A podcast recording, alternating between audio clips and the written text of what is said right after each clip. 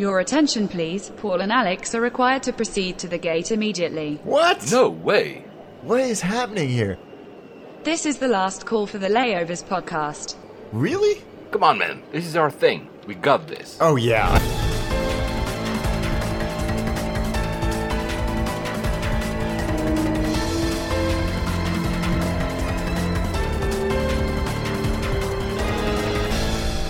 And we made it. Of course, geeks. Flight 99 to Stockholm. 99. Wow, I can't believe it. 99! 99! we should have done this on September 9th, really, then, shouldn't we? if only we were that organized. and for those who know Brooklyn 99, which is one of the best shows on TV, 99, guys. Also, yeah, we know our centenary is coming up. We doubt we're going to make something special for it. We had a few plans, but we are very, very busy. So it might be that the episode 100 is a normal episode and whatever surprise we had will come a bit later. We'll see. I'm not uh, preempting this yet, but uh, we'll see. And also, we're recording today on um, Thursday, the 19th of September, the week after we came back on the air. But this won't be released before the end of the month because I have like two and a half weeks of being super busy. Alex is also super busy, and we're gonna have that as a stopgap before our episode 100. I cannot believe we're reaching 100. I man. can't believe it either. It's it's rather exciting. It is. We actually never had planned when we started doing this and having, you know, episode 007 that we will reach 100. It was just fun to have three numbers in our numbering system, but, uh, well, we will never get to 1000 though. I doubt it. Not at this rate, anyway. So, Stockholm, obviously Stockholm because, well, it's an airport that is very dear to the heart of many AV geeks when you live in Europe because it's one of the origins that you can take to have very good deals along mm-hmm. with Stavanger and other airports in the Nordics. And also, we had actually a lot of people asking for for this episode. Like just after we recorded the last one, we had a review on iTunes on Apple Podcast five stars. Thank you from Søren Sommerfeld in Germany, who said. Great episode again. That was for DTW, so Detroit. Can't wait for the Stockholm episode since I'm living here for half a year. Wondering if you'll be checking out the 747 hotel at Arlanda. Oh, no. I haven't actually. Have No, you checked I that hotel? I haven't been. I can't. I've, I was in Stockholm a few years ago, but I really do need to get back there. I've been a few times lately, which is why uh, we're doing it as well. Is it a fake 747 or is it a real 747? No, it's real. Oh, It's a 747-200. It was originally built for Singapore Airlines, but then it went to Pan Am and then a bunch of others. Actually, went with Cathay. Quite a storied past, but yeah, it's a real deal. well, there you go. And also from Teabag030 on Instagram, who says, Greetings from Sweden and thanks us for latest episodes. So, yeah, we have a lot of listeners in Sweden. So, there you go, guys. We're finally reaching your shores. I don't think we've ever done an episode in, in Sweden yet, which is really strange. I really I looked at back at our catalog. And I really thought we had done Stockholm at some point, but we never did for some reason. Yeah, I'm really surprised. Another thing that happened last time when we recorded, we said that uh, Popeye has released their uh, chicken sandwich, which Alex is still looking for. Stuff goes very fast in the chicken world because now KFC has released their chicken donut sandwich. Have you seen that thing? I have. what is this? Uh, it's a little bit over the th- well, a little bit. It's very over the top, isn't it? Very. chicken with the donuts instead of a bun. Yeah, It just makes my teeth hurt thinking about it. And I, you know, I eat quite a lot of garbage, so that, that says a lot coming from me. I wonder if you ever gonna get that in a in a flight though. Doubt. Uh, you know what? You sent me that wonderful MOS Burger instruction leaflet thing that uh, makes me realize Anita. that anything. Oh, Anita, yes, thank you, Anita, for finding that. Makes me realize that really anything is possible food wise in flight if you can do that. That leaflet is amazing. So, guys, it's a, it's a leaflet that Anita got when she got that AirMos teriyaki burger that we mentioned in the last episode. And it looks like a safety leaflet. Yeah. Just that it's instructions how you should open the various parts. And because you basically have to build the burger yourself, if I'm not mistaken. You do, and there's all these like separating pieces of wax paper to make sure that it retains its structural integrity, which is genius actually, but it does look quite complicated. she mentioned, by the way, Anita, because she came back to us after we mentioned her, that the AirMos is also for adults. It's not only a kids menu. Oh, absolutely. It's absolutely for adults. And I really want to do it just to get that leaflet because that leaflet is amazing. It is. It's a work of a work of instructional art. she adds that it was very, very tasty. So, see, one more reason for us to try it. When she was going to Japan, she also had mapped out her travel to being able to taste the Lawson egg sandwich. Oh my goodness. That's something I want in a flight. Think how easy that would be too. I mean, uh, of all the things that would survive a flight, that's got to be one of them. I mean, BA do it, and so many others with the buy on board. Yeah. Somebody needs to jump on that. I wonder if in Japan they realize how much of a cult following that particular otherwise benign sandwich has. I don't think so. It's a commodity. It is. I, I actually ranked during the summer the, the best egg sandwich, and like yeah, Lawson stays uh, stays the best actually. She also adds that she travels with her kids often, obviously, and uh, they also get airsick, which happened to your kid. We mentioned the story in the last episode.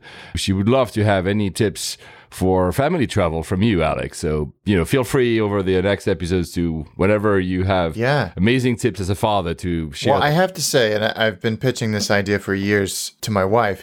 I think that she should come on and give her tips because not only she does way more than me on the airplane, but also she's done these flights by herself many times. Oh, wow. And has strategies and everything from infants all the way up to my son will be my eldest son will be nine in four days on the 23rd or i can pre-record it because she she doesn't want to do it but i'm going to force her because she has got a she's got a wealth of tips on this Yeah, we should actually simply do a family episode at some point. You're right. It's something that I just can witness, but I've never actually never done. So yeah, it's a very good idea. So now to make another listener happy on Instagram, I don't know how to pronounce your name, man, or could be a woman actually.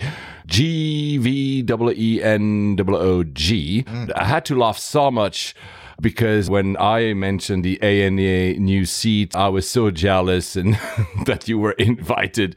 The reaction of Paul was so funny. Keep up the good work. So, how was that ANA event, Alex? It was great. It was really great. It was right off Brick Lane in this uh, event space, which I'd never been to before, and they they had these sort of makeshift pagodas. You know, the, the wonderful not pagodas. You know, uh, those wonderful kind of archways that they have in Japan. The, they're usually red. Yeah, the gates. The yeah. gates. Thank yeah, you. That's the yeah. word I was looking for. And in the middle of this space on a elevated platform, they had a block of the four seats, Oh. which they had uh, many, many, many flight attendants in attendance to kind of brief you on how the seats work.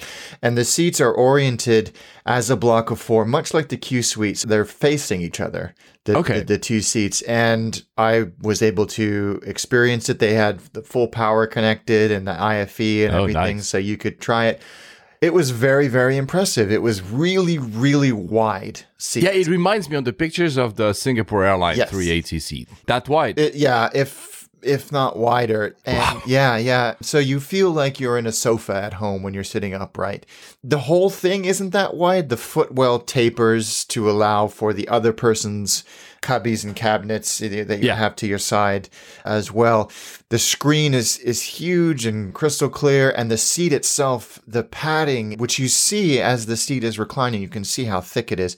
Really, really thick seat. Very, very comfortable. The one thing I noticed that I sent to you immediately was if you sit straight and you recline the seat straight, there's no way that I could fit, let alone somebody like you Oh, could wow. fit. It's it's very it's very short. But then in all of the images, the press images they have, you can see the person sleeping at an angle. And actually when I did that, so I moved my head to the adjacent corner that my feet were, plenty of room. So again, like Singapore, because Singapore, I would, unless I'm bulkhead, but even I would usually sit in a diagonal. I would not sit like up straight. And but the good thing, since we're comparing that to that 380, the the old seat now, is that it actually so reclines, whereas the Singapore seats you had to stand up. Yeah, like the old fold it Virgin. Atlantic. Yeah, yeah, you had to fold it. So oh, that's good. That's good. Yeah. Wow. It, what about the door? Is it high? The door is high, yep, and it and it comes across in like uh, in two sections that close together. You felt very very private and secluded when you were in the seat, even with a million people walking around you and a lot of noise, obviously at, a, at an event as opposed to Yeah, in yeah, the of course. So the manufacturer is not the one from the Q Suite, although there are obviously, I, I guess there's not like a billion ways to do a seat and, and, to fit it in an aircraft at the end of the day. But the manufacturer is completely different. And you had uh, the chance to also meet the designer of the seat. Yes, he, he, was. Um, I'm going to forget the name of the.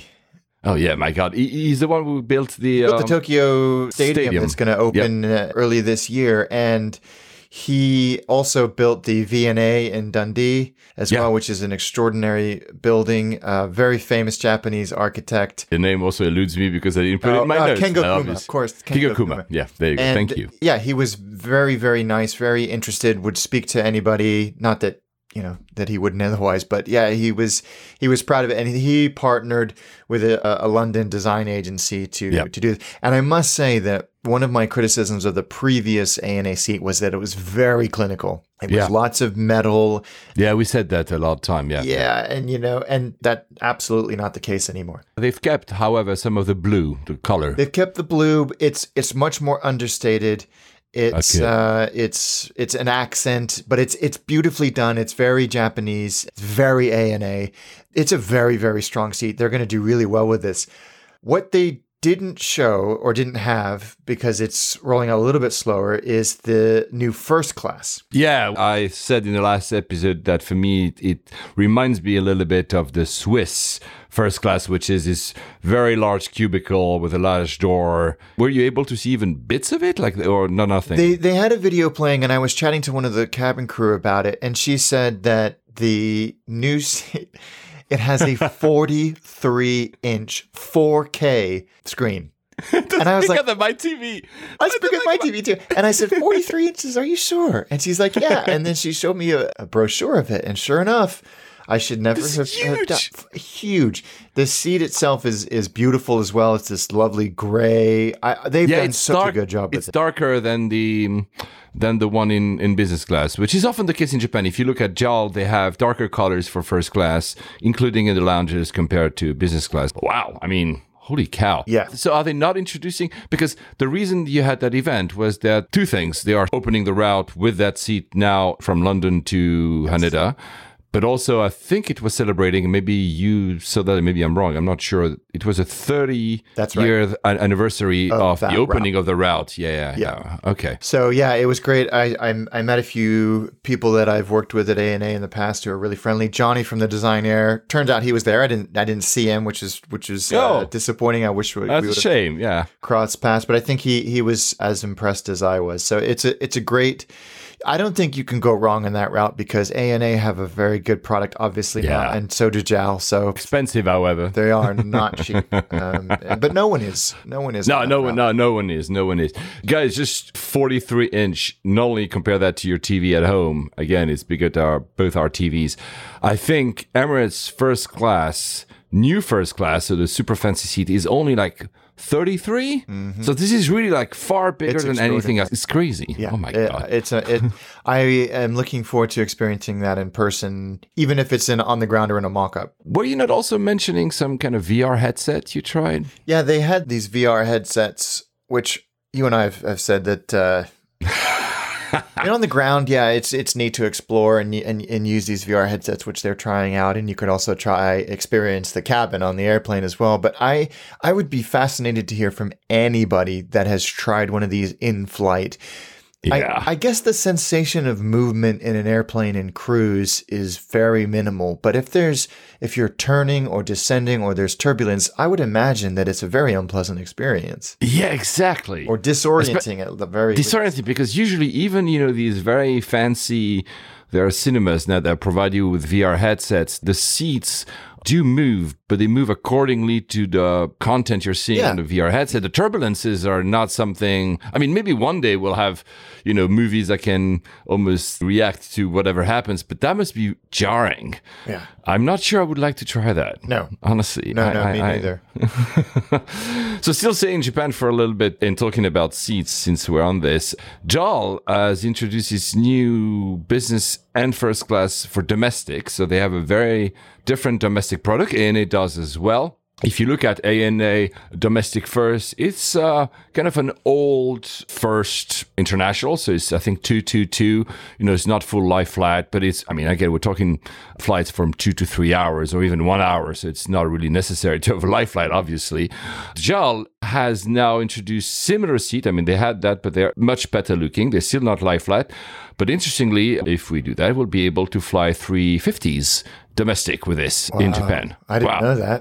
So the 350s they gotten, they will deploy some of them internationally, but some of them will be like workhorses for these heavy routes, Sapporo, I guess, and Osaka, and a few others. It really is an interesting market. I think it's so unique. I don't think that, I mean, you'd think that there would be this type of thing in the US as well, where we're using wide bodies, but everybody else seems to have gone for optimization of capacity and turn time, whereas they Yeah. seem to be able to do that in Japan with a triple seven. And I, you know, we've gushed about this that they can turn a triple seven in 35 minutes. And I think it's Yeah. because everybody boards properly. They sit down and they get on with it. Yeah. Where Yeah. I don't know if that's replicable anywhere else in the world. I doubt it. Honestly, doubt it.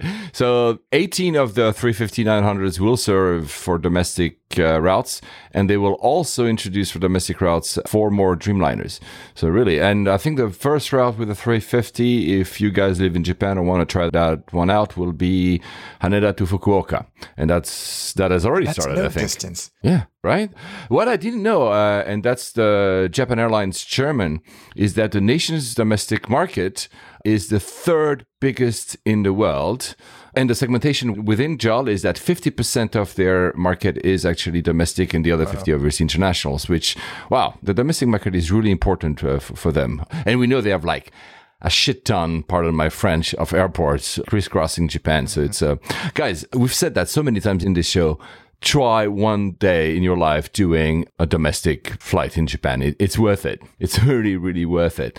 And this comes back to what I was saying also in the last episode. I had a lot of remarks about it, about the grand class, the Shinkansen. So now you understand when you imagine you're in the grand class, you have these very plush white seat with leather woven, you know, there's wood paneling. They move super softly when you press the button. The sound is muffled. You don't hear anything that although you're going as fast as you can. And that's why it's competitive because it's not compared to like a lie flat international. It's compared to very good, but still not as good seats. So not only is the price competitive, as I said, between the Shinkansen and JAL or ANA in first class, but the seats in the Shinkansen is much better. Mm-hmm. So when you compare that, you understand why the train is still a very viable option and when people would choose that. That experience, guys, was amazing. I didn't mention as well that the bento boxes, so the food they were mm-hmm. giving you, all the elements in there that were beautifully presented, obviously, were each of them curated for regions and villages that we were crossing with the Shinkansen. Of course, right? Uh, including, by the way, we, we, we see we cross at some point, we're not very far from Fukushima, uh, now known obviously because of the disaster that happened a few years ago. So yeah, so guys, do also do the Grand Class. It's something that you have to do once in you in your lifetime. I know we are an air travel podcast, but this is cool. Still talking about Japan. Japan Air Force One, one of the old one is up for sale in the US. I think it's parked in Arizona in one of the uh, graveyards for uh, airplanes. It's a 747-400. It used to carry the emperor and also prime ministers on official state business. So if you have 28 million dollars to spare, it's yours. I'm sure that that plane will get snapped up by a cargo company.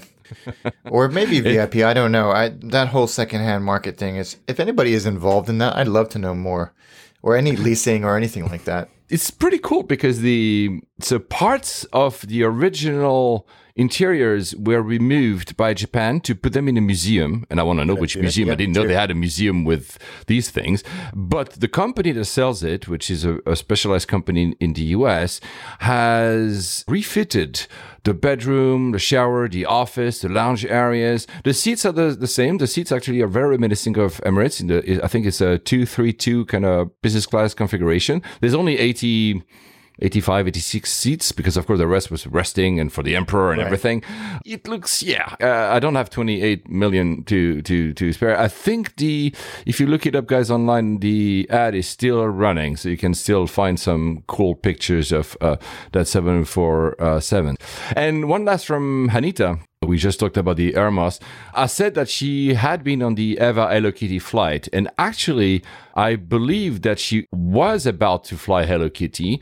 Then they canceled on her. Uh, and that's why she went on JAL. That's how she discovered Air And she had something about JAL that made her a fan. She has a severe nut and peanut allergy. And she says that uh, the staff took care of her in a very big way. They cleaned her seat and the seat around her, interviewed her at every stop, and made sure that she was being taken care of. Wow. I mean, yeah, this is something that is, yeah, again, we know that if you've guys been in Japan, we know that the service is really high, but this is, yeah, big win for, for Japan Yeah, absolutely. and for, for JAL. She offered, by the way, lollipops to all of the FAs. Anita, you're a great traveler. you really are. I love you. This is amazing. so I was in I was in Tokyo, as I told you in the last episode, uh, and I forgot to, to say one thing that happened that really is out of character for me for Japan. I was in the immigration hall. I was exiting or entering. Now I'm thinking I was exiting Japan. And I had my hat, my cap on me. And usually, because I'm like that, I, I remove it whilst I'm advancing to talk to the immigration officer. And for some reason, I forgot. Oops. And I start removing it. And suddenly he spoke English. He says, Can you put your hat back? And I'm like, What? You know, I'm like, Oh my God, what did I do? I'm like, Is he playing with me? Mm. Turns out that the guy was a fan of the baseball team, the Japanese baseball team I had, uh, the, the Hoku, which is Rakuten Tohoku baseball team, and actually wanted me with a hat. And that, I found that so cool, but also so out of character for the I was immigration going to officer say in that is Japan. quite out of character, isn't it? Please keep your hat. That was cool. A few people have asked me how did I hide from Alex that I was coming. So first of all, of course, I never discussed it with him, which was a pain. But also, and I mentioned the Lawson sandwich at the beginning. When I was actually flying. I had timed Instagram stories that I had It was taken a day or two subterfuge at its best. and it worked. I had absolutely no idea because when you arrived and surprised me, I was like, oh, wow, this is amazing. Wait a second. And then I pulled up Instagram and I was like, hey, you, how did you do that? so yeah, thank God for Wi-Fi. So I had pre-planned some stories that was pretty cool, and I also had to, you know, because we automate everything with our, you know, all these apps. So I unfriended you on Foursquare. I mean, you have an attaché account on Foursquare. I.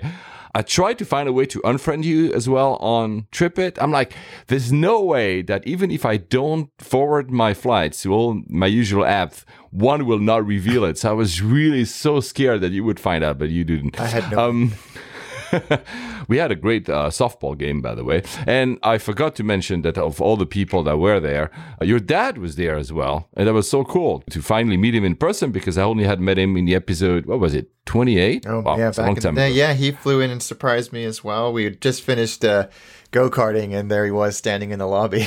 but yes, I'm so glad that you guys got a chance to meet. And a couple of other folks that came by that I didn't know were my friend uh, Greg Royal, who works at JetBlue and was with me at Yeah. Virgin America.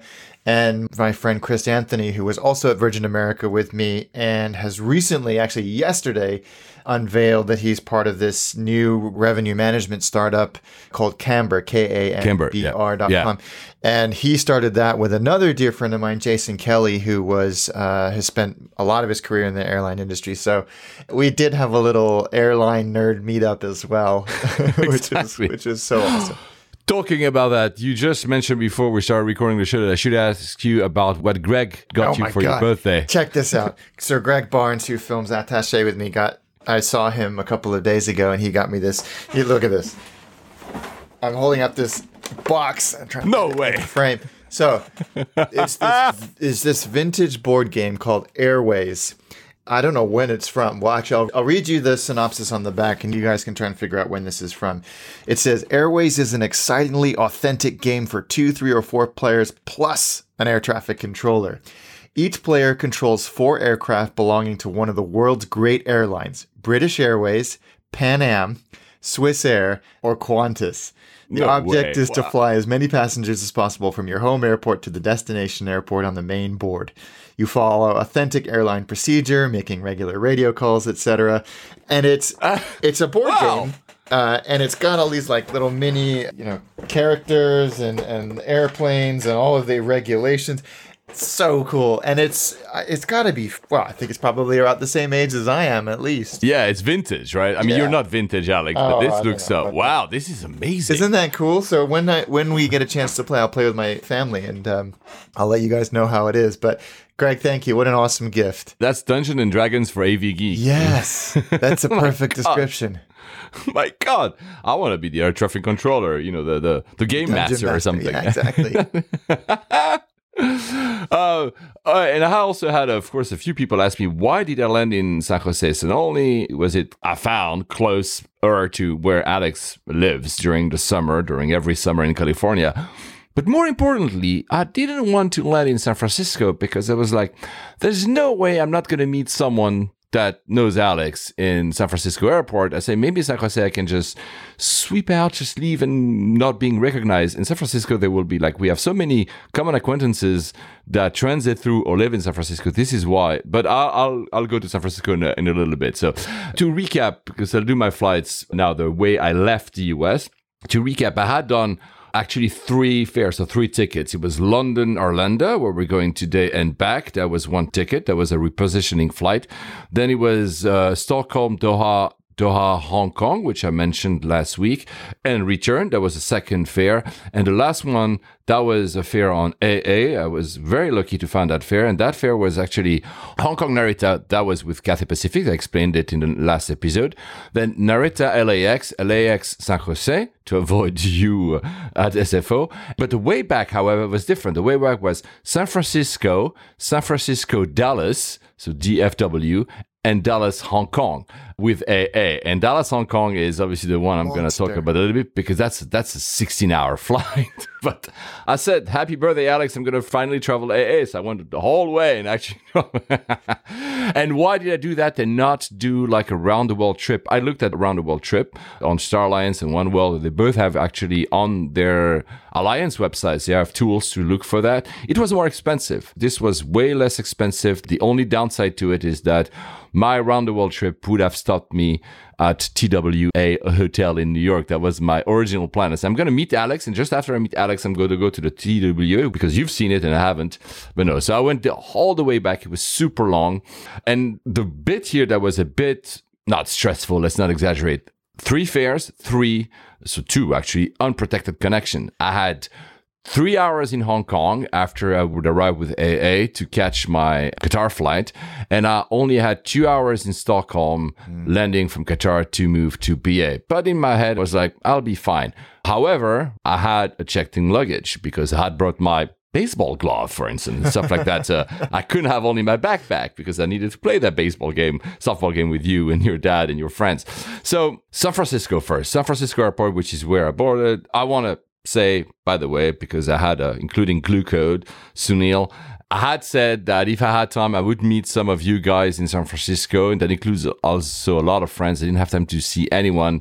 This week was only for Alex. Sorry, everybody else. I was very selfish. Alex deserved all my attention. That's so very kind. so I was at T2 in San Francisco. AA is about to move to T1. I mean, is about, I think, next year because they're revamping the whole thing over there. But right now they're still at T2. It's a cute small terminal. I like the kind of almost Art Deco architecture. It's a throwback. They actually are building a, I didn't know, they're building an observation deck as well there. There's no observation deck yet. There is one in the United Terminal. Have you ever been to that terminal I have now, yeah. It's cute. It's nothing. There's enough amenities. The Admirals Club is good. Honestly, it's better than the one I had in LAX. Trees in the middle and everything, like a bonsai. It's it's pretty, honestly. for a European, it's always strange to have to pay for food in a lounge, and you had to pay for food there. Uh, I wanted a sandwich, and I took the Parisian baguette. I'm not sure AA had never been to Paris because it's not the true Parisian baguette, but it, it was really, it was really tasty as well. These premium drinks we mentioned the last episode. I'm just going to say here.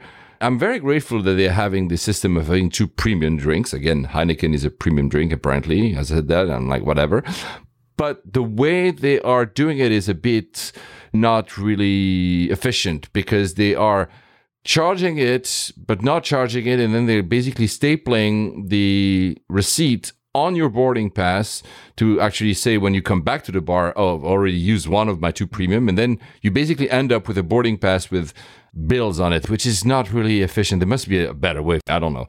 I don't know what's going to happen with that lounge when AA goes to T1. I have no idea, but it was it was okay. So the plane to Dallas, DFW, and I know that you've been to DFW, but that's going to be in the next episode probably. Will be probably very contrasting experiences. You hinted at that in the last episode. I had uh, a 321. I had mentioned in a previous episode as well, these revamped the Project Oasis when they are refitting planes in AA. So the 321 is a very strange bird because they have three versions. They have the Transcon version, lie flat in first class, and then other versions, depending if they were an ex-US Airways, there's no IFE, and if it's an AA, if it has seen the retrofit or not. So it's it's really really bizarre. Thank God, and this is something I really appreciate in the AA app. They tell you all that. I was The AI able is to- very good, isn't it? yeah, I was able to know do I have power, do I have IFE, do I have Wi Fi? Everything is so you know what to expect before entering the flight, which is not the case in Europe. I don't think any, even Lufthansa Way has a very good app. They don't tell you that. You and me might search for it before, but BA, when let's not even talk about that. You were actually, I think, what was it, like a two, three months ago, you were on Flyer Talk trying to understand which BA flight you would get at some point, right? Or something. Yeah, absolutely. and what equipment it would have. There's no, they don't, yeah, they're not good about that. So it's a 2 2. I had to say it was no life flight. It's not Transcon. It's like, what is it, three and a half hours to go to, to Dallas or something? They have a large seat with IFE. I wasn't a bulkhead. It was power. They give you like MIDI headphones. I didn't use them. Strangely, they give you a blanket because it was a very late flight. They give you a blanket, but they don't give you a pillow. I was like, well, I don't get it. I'd rather have a pillow, not a blanket. Uh, interestingly, because again, it was a flight where people would like to sleep. The window blinds were down when we entered, which for me was a reminiscent from what you guys were doing at Virgin America, which I appreciated. But they never asked anyone to put them up. So we we took off with the window blinds down and we landed with the window blinds down, which for me is very peculiar because you really usually am used to That doesn't PAs seem to be a regulation in the US because I took Okay. so many flights and there was never an announcement to raise them. Oh, okay. Oh, there you go.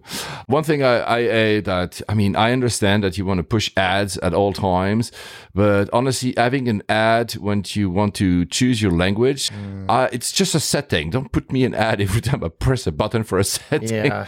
But anyway, the other thing that was really interesting is on the app, the mobile web app, the mobile web uh, site to get to Wi-Fi. Yeah. Where there's a P announcement, you know, on the IFE, there's a little P announcement is being made or something that appears as well on the phone. Really? So you're, Oh, you're yeah, that's stop- right. That's right. It does because so much of it, I think, is distributed over the same network now. I've been trying to understand all this next generation IFE technology, and it's all distributed through the same system because you're you can stream the IFE content on your phone through the mobile web app as Oh, well. there you go. Okay. Yeah, you're right. I don't. I don't think I've experienced that on any Anywhere other else. airline. Maybe Yeah. United. I can't remember. But yeah, you get the same announcement or an announcement that an announcement is happening. I suppose. So there was almost no service. I mean, had a drink. Again, I cannot judge because literally everybody wanted to sleep. It was a night flight, so no one came to offer me anything before takeoff. So no pre-takeoff service. I had a plastic glass and nobody ever took it away from me even before we landed. So really like minimum, minimum service. I wouldn't say the service was bad. I would say the service was absent. Yeah. Let's say that. What I like is that the seat is in a cradle. So it reclines within itself, meaning you don't bother the person before. The seat was maybe a bit stiff. What I didn't understand is that the plane was maybe two, three years old. So pretty recent. But the remote for the IFE felt like it was from 1984. Yeah. You're like, I'm like, some of the stuff here doesn't match. And the UX with the remote, by the way, is stupid. It's like trying to put a Konami code for everything you're trying to do. So you better, Nice reference. you'd better actually press on, on the touchscreen. Anyway, the whole thing was okay, but like, and again, you guys in the US are used to this. You, Alex, are used to this as well. But for me, that flight lacked personality. When I left the aircraft, I said goodbye and they didn't answer. They were not saying goodbye to anyone leaving the aircraft. He was like, I Yeah, it's so hit and miss. It's so hit and miss. I think it's that's the one thing uh, about American is that it seems woefully inconsistent between premium cabins and economy, and also by route, by aircraft, and by time of day. You, Okay. There's not a lot of consistency. But I wouldn't say that I hated the flight. It was okay. And, you know, I slept a little bit through it. So it, it was okay. It just lacked personality for me. Then uh, uh, DFW, so we'll cover in the next five ten episodes, we'll cover obviously Dallas because you've been also recently. But massive airport. It was probably my second time. I think actually uh, the footprint of the airport is bigger than Manhattan. It has its own postcode or something. Yeah, That- that I, I believe how- it. That airport is gargantuan. But I didn't feel this way because I literally arrived at gate D22 and my flight to Hong Kong was departing at D27. So basically, uh, I arrived there and there's no, for those who've never been to the US, entering the US is a bit of a pain in terms of immigration procedures and also, you know, luggage recheck, and etc. Going out is nothing. Going out, you just go out as if you were flying almost domestic. So, Ugh, thank God. yeah, I had like I think four hours. And for those who know that airport, next to where I am, there's a flagship lounge. So I said, "Oh, I'm gonna finally try what you guys have been talking about, the AA flagship lounge. It's a pretty lounge actually. It's very long. It's all along the the windows that give view to the apron. It's good. It's good. Honestly, there was a lot of food. It looked great. I was not really hungry, but it looked great. The way it was presented was for me reminiscing of what I see in these fancy airports like in Doha or, or Dubai. It was really well presented, very appealing, appetizing. Uh, I actually tried the chopped uh, brisket biscuit. That was really good.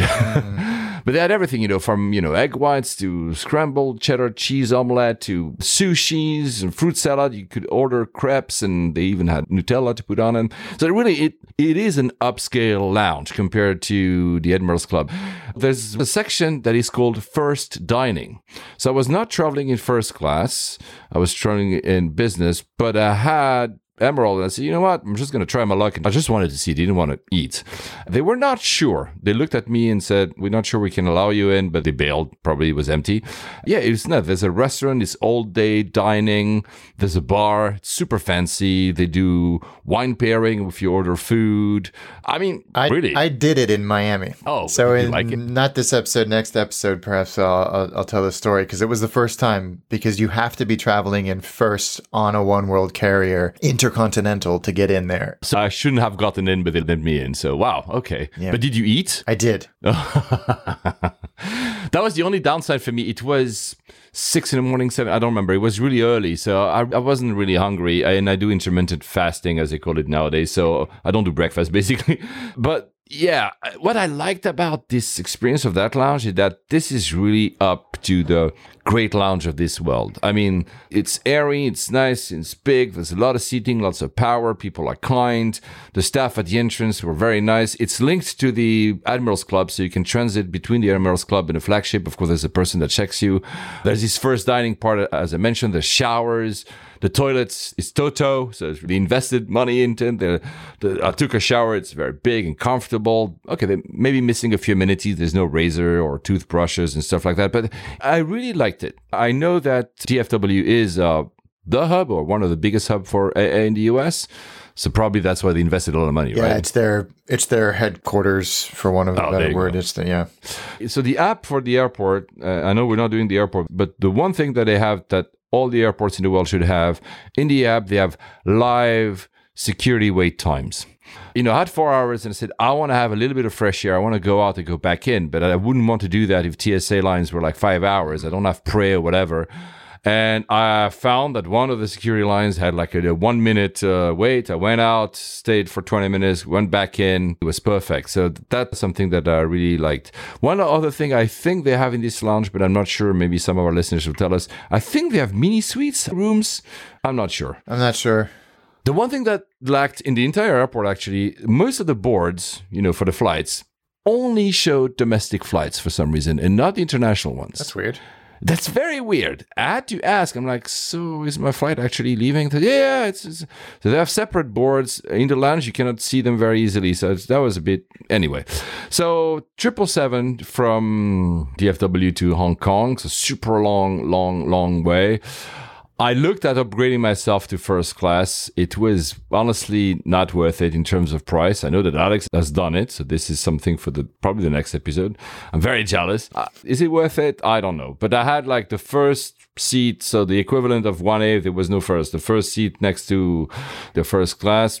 It's a Cathay seat. Yeah. We mentioned in last episode, actually, I think on the 787, it's a super diamond seat, but this one is the the Zodiac seat. So it's really the Cathay one, like Yeah. exactly the Cathay one. It's pretty large. It's nice. The minute ticket is more complete, the one that I had for the Dreamliner. And what I was really happy about is that I went to so many websites before trying to understand will they give me pajamas? Because for 16 hours, you know, it would be nice to change.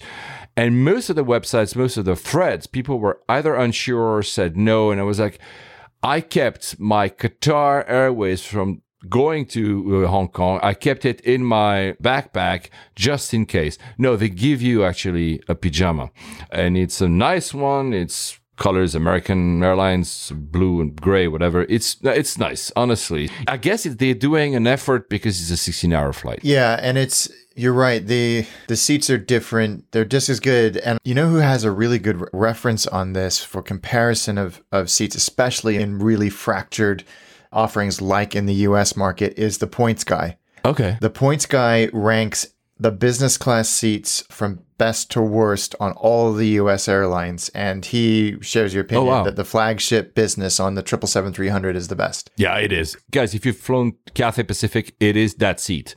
Almost the same. Probably Cathay edges it a little bit more bells and whistles, but for 16 hours, it's perfect. The you know Wi-Fi worked. The IFE is pretty complete. There's live TV. I mean, honestly, that. it's it's uh, no, it's it's great. There's a this because I was very close to the first class. The the curtain they have a, just a curtain, which is fine, but the curtain is see through, which is a bit I know that bizarre. yeah, isn't that strange? I wonder if that's a security thing or a Yeah, I'm wondering. I, I don't know. And they actually said on the PA when we were ascending, and that's the actual quote do not cross cabin lines. Yes, yeah, they even on one of my flights, I think it was over to Dallas from London, the captain said it. Oh, was it a captain? I think it was a P. I'm not sure now because I didn't write that down in my notes and it was uh, two months ago. But well, I mean, I, I get it. But the fact that they really say it that way is maybe again, it's safety reasons. I don't know. And the other thing that I really liked is uh, that was clearly the the flight attendant who, who said that nor the pilot nor us attendants have control when the Wi-Fi signal hits the aircraft. If you have trouble getting online, try a little bit later. Isn't that bad? That pe- that must mean that people are just whinging about it. the food was excellent, honestly. I mean, you mentioned many times the food on AA, and that was really good. This time I ate, I think I had pesto grilled shrimps with saffron pecorino. So was uh, that pasta lunch? or something?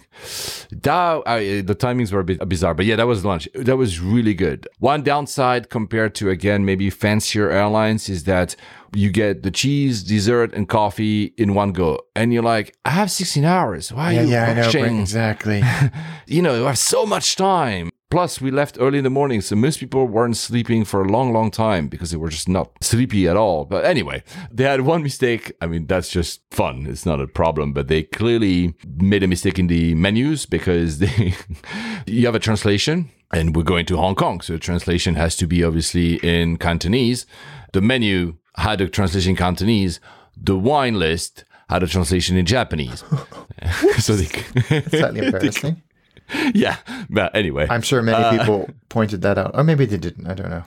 so food, you just mentioned that. The last food was breakfast.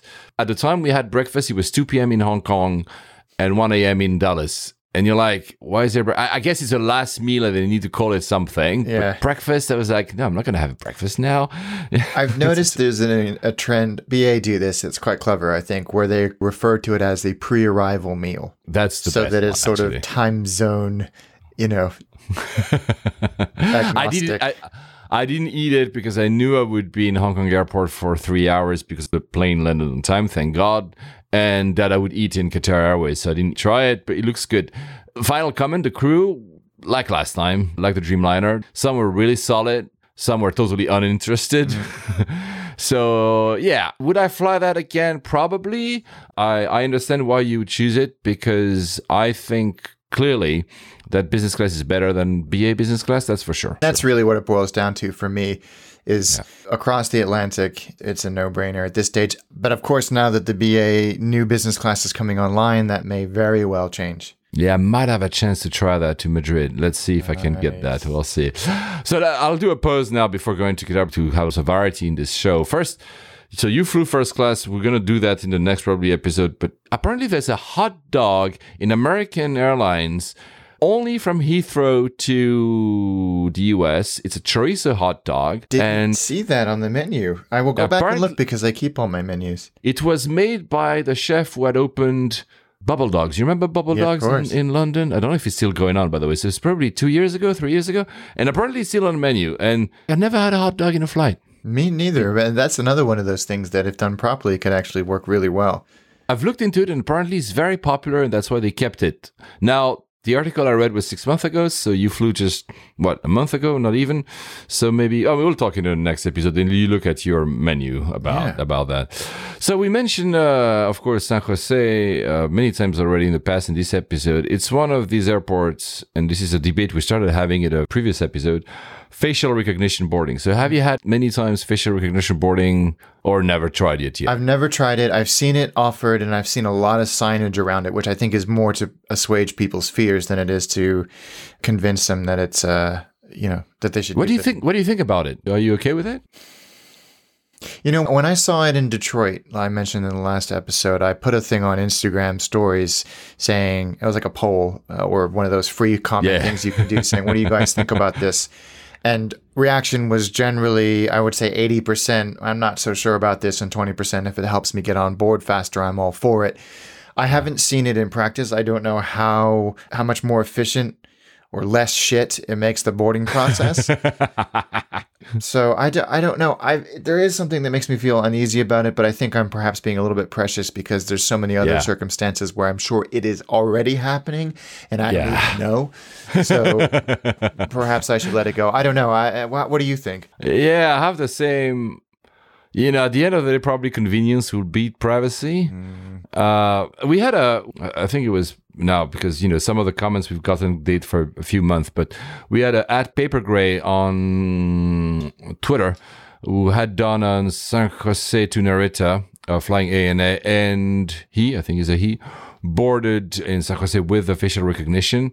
Just had to step on the mark on the floor. A green light went on, and I didn't even have to show my boarding pass, and it was in hashtag future. but clearly, it's happening. JetBlue has that now, especially at uh, JFK. Boston has it. Dulles has it. Delta had it in Atlanta, and I was expanding to Detroit, Minneapolis, Salt Lake, and LAX. JetBlue has already scanned more than 150,000 faces in the past two years, so they've really been doing that. Delta has its own biometric terminal in Atlanta, so they're fully trialing that. So it scans your face as check-in, bag drop, security, and boarding.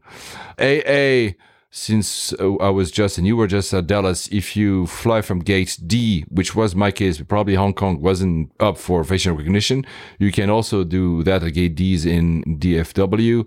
It's everywhere. I'll go to international in a few moments, but in the US, you can, because that was a little bit my question, can you opt out? And apparently you can opt out, but it's really hard to. They really incentivize you to not opt out, meaning that the whole process is made apparently that it's really hard to opt out, although it's it's a right that you have. There was this article in the New York Times a few weeks ago, and the author tried JetBlue's e-gates many times to see how secure they were. And he says, "Yeah, I had a hat and sunglasses, and he let me pass through." The hmm. failure rate seems a bit high. Face ID on your iPhone, I don't know the Android technology, but Face ID on your iPhone is more secure than these gates for the moment at least. And the way it works is the computers compare your photo with the database that has your passport photo and or your visa photo and they make this uh, live comparison which by the way at the end of the day is very similar to biometric entrance with the e-gates because you have your biometric information stored without having a photo in your passport and that matches with the biometric distance between your eyes i think there's like 30 40 points or, or something I just looked at the image I took in Detroit, and it says Yeah? interesting language. Actually, it's you know they've got a whole tagline of "one look and you're on." The next sort of subsection says you can now board your flight using Delta biometrics. I would not have picked that word, but uh, it says you can now as opposed you will. And at the bottom in fine print, it says boarding using facial recognition technology is optional. Please see an agent with any questions or for alternate procedures. I read that for Delta, only 2% of customers opt out. So really, literally everyone actually does the facial recognition, and it's been rolled out. Uh, so Gatwick in the UK just confirmed that they are going for facial boarding. They had a trial with EasyJet already. They're gonna extend that to most of the gates at the North Terminal and the new North Pier when it's open. Amsterdam is currently doing a trial with uh, Cathay Pacific. Same. Saw that. Um, Air France is testing that in JFK, and Air France has a very interesting quote here. Air France says they hope to see 100% of all US airports adopt facial recognition technology by the end of 2020. And they're That's hoping by the end, ambitious. yes, ambitious, but they're hoping even by the end of this year, 93% adoption amongst, you know, Air France flights leaving from the US, which is really high. So it's really rolling super fast. We had mentioned, I think a year ago, Dubai has it for Emirates. Obviously, they have a biometric path, which is a mix of facial and iris recognition. And that applies in some counters. And apparently, and I haven't been for a while, in the lounges from Concourse B. I always go to Concourse A. So Concourse B lounges, mix of facial and iris recognition. It feels like we're in Mission Impossible here. Uh, Bengaluru, Bangalore is starting as well. Singapore as well. Shanghai as well. Qantas is doing that on LAX, in Sydney. And now an interesting one is Qantas does that in Brisbane and Air Asia is doing that all across Asia. It's a different way. You use their own apps and you register your face. And when you go to the facial boarding gate, it doesn't match you with the government database. It matches with your selfie with the Yeah, app. that's what you do on the US mobile passport app, which I tried for the first Oh. time this summer. You How take a that? selfie. Uh, at at Miami, it was brilliant. At Dallas, it was complete waste of time. Why? Well, um, the way it works is if I think actually anybody can use it if you would ordinarily be able to use an ESTA, but I can't remember. You take a selfie and you answer the standard questions that are on your customs form. Sorry, we're going massively off topic here, but I um, know it's interesting. it does something. It sends it somewhere. I don't know where. But then it generates, after it sends this information, it sends this form back, which is got a QR code, it's got your name, it's got your passport number, it's got the selfie that you took. And funnily enough, in Dallas, the line to use it was longer than the line if I waited. And because the reason I was I was transiting, I was worried.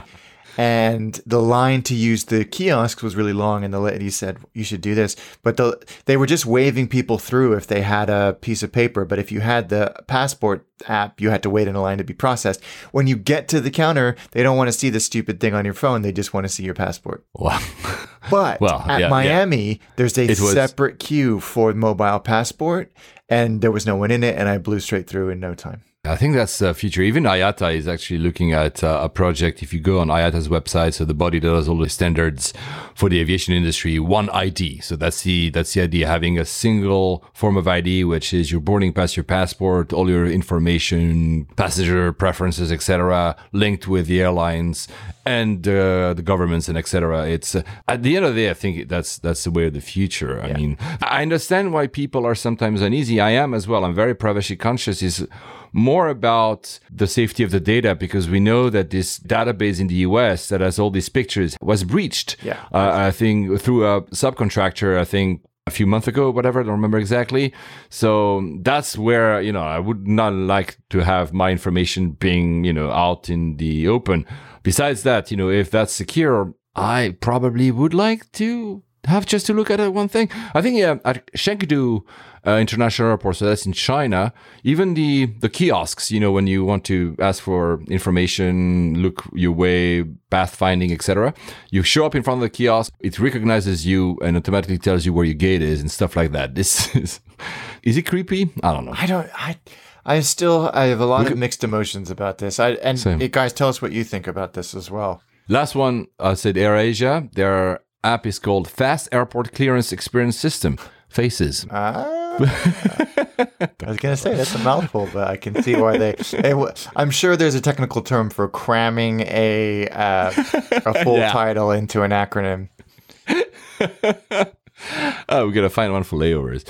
Uh, so One more about tracking. Airbus has announced its new technologies for IoT within aircrafts. So basically, to so it's already done in airports, like in supermarkets. You know, analyzing flow of passengers where they're going to make the flow better. Dubai, very notably, because they have a problem of expanding the airport, they have no room basically to expand new terminals.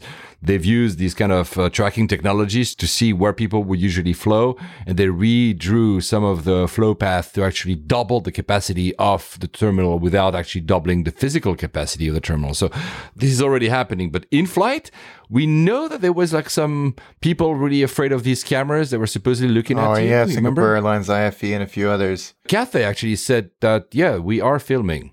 They kind of said that. Yeah. Or at least they reserve the right to film. I don't think they said they're filming. They reserve the right to be filming in the future. But I mean, come on. I've seen cameras, not, you know, on the IFE, but cameras in Emirates. I've seen cameras in Garuda. There's cameras, you know, looking simply if something happens. It's kind of normal. But it's true that it's a very different having like an overview than having like what Airbus is proposing, which is pure tracking. So they say they'll be able to know if your seat is upright or not. They understand because they'll connect that. Yep, that makes total that the- sense. They call that the connected experience. They'll have your passenger preferences. They'll be able to know what you like to drink, or they will be able to know how long you stay in the bathroom. Which is so. th- There's not going to be a camera in the bathroom, but they say there's going to be simply a sensor to know how long the door stays closed.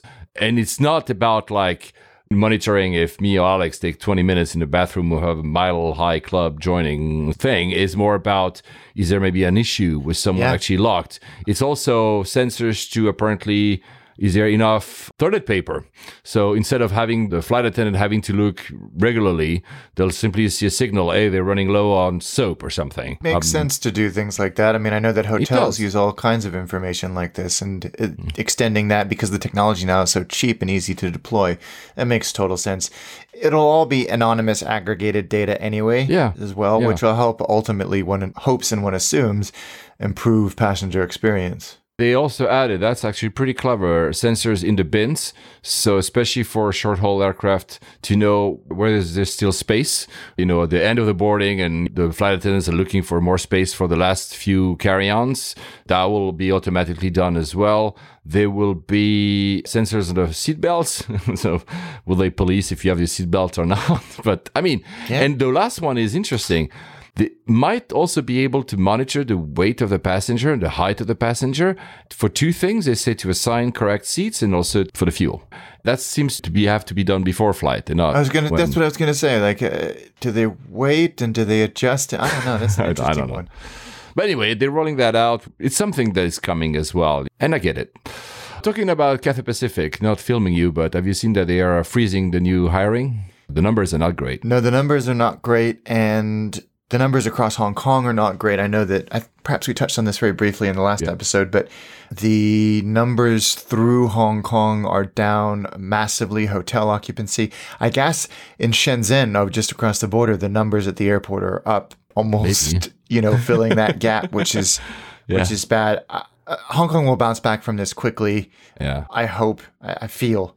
But yes, Cathay, I think rather sensibly is putting hold on any hiring, any, you know, big capital expenditure until things settle down and the future is a little clearer. Yeah, they also say that uh, they're not going to replace uh, departing personnel, at least non-flying personnel, unless it's required. So there will be like a committee or whatever. But it, it's a bit sad because you remember we said like like a year ago they they had this kind of downturn and then they had profit just now. Like the, the this first half of this year, they they did this big turnaround, revamped the operations, and just when they had their first profit in like what three years, suddenly boom, this happened. It's really sad. It's unfortunate timing on many levels. We won't get into the politics now, but uh, No, no, no, but yeah. I think, uh, yeah, it's a very worrying time for Cathay, but at least they did those things to improve the efficiency of the airline already. Because if you Yeah. go into a situation like this where overnight your capacity, in some instances, and certainly your your passenger numbers go through the floor, and you haven't done that exercise already, then that's you know that's much more dangerous. That's bad news, yeah. Also, for those who, and I- I don't think you've ever done that because I don't think he ever mentioned it to me. Cathay Pacific used to have these very famous amounts, avgeeks, hidden secret uh, fifth freedom routes. You could do Vancouver, New York, JFK with Yeah. Cathay Pacific. So they're removing sadly that route. And that's, I think, the senior VP for the Americas said, frankly, this tag operation has been losing money for a number of years. Yeah. But it was a way to fly Cathay Pacific whilst basically staying in North America. Ah, amazing. Was- Yeah, and when my father first started at Cathay, you could do San Francisco, Vancouver. Oh, wow. Yeah, so the route they, there was not a direct route to San Francisco until I think 1986 when he started, or maybe even in 1987, and they kept one of them open, and you could do it. w- It went Hong Kong, Vancouver, San Francisco, and you could buy a ticket San Francisco, Vancouver, which uh, which was very cool. Oh wow! See, uh, this this route was only open maybe a decade after that route you mentioned from your father, maybe like mid 90s But it was, I mean, frequent flyers and avgeeks. I mean, flying Cathay Pacific in North America. But I get it; it was not making money. But what I liked is that senior VP I just mentioned, Lacan, I think he's called, said. uh he understand that there was a cult following for this route and that we liked it as well. He said, it's not bittersweet, it's bitter. It was our little secret. We're very sorry to see it go. Having said that, I can't argue with the numbers. No, and I and and it frees up an aircraft to serve some. They're expanding quite quickly. They've launched quite a few new routes in in 2019. So perhaps this is one of those things where they were scrutinizing a little bit more, where if, to see if they could free up an aircraft and crew. Yeah. Um, oh, well. I don't know if you saw this as well. Speaking of Cathay, my good friend Joe Allam on Instagram. Follow Joe. He's an incredible photographer, Ah, travel amazing. blogger, vlogger, I should say. Also, bastard, you've got the iPhone 11. 11, Pro yes. before- See some of the photos Yeah, he's yeah, taking yeah, yeah. with that. Jimmy, he Yeah, went to I'm the getting mine tomorrow, tomorrow, tomorrow. I can't wait for Oh, mine. I- God damn it. So for at the camera. J- Joe A double L A M, he is uh, flew on Cathay yesterday, maybe even today, and the Betsy is back. No, it is. Yep, uh, wow. it's I don't know if you can see that as a black can. It looks awesome. Oh, wow. It's a can now. oh, it looks really cool, man. It does. It looks. It looks really cool. Black can uh, with a with a kind of architectural or aeronautical design sketch of Betsy the airplane, and he says uh, wow. it's really really well done uh, on all. Oh levels. my So, God. Very exciting. One more reason to fly Cathay before the end of the year. I need to try. Oh my god, that's so cool! And the, the can looks okay. That's a success. Was it in flight or was it in? The, Looks like it's in flight. Ah, Joe, tell us how it, Mm-hmm. it tastes, please. Oh my god, yeah, and follow Joe. He's awesome. He does these vlogs as well. These uh, travel videos on on YouTube. I mean, I don't know how you do it, Joe. I mean, he he travels. I mean, we travel both, but he travels and he spends the nights, I guess, editing stuff because he has He the, the, cranks the out number so much stuff. Exactly. It's I'm I'm impressed. So uh, we talked about JetBlue. You flew JetBlue during the summer, but let's do maybe Mexico first. Yeah.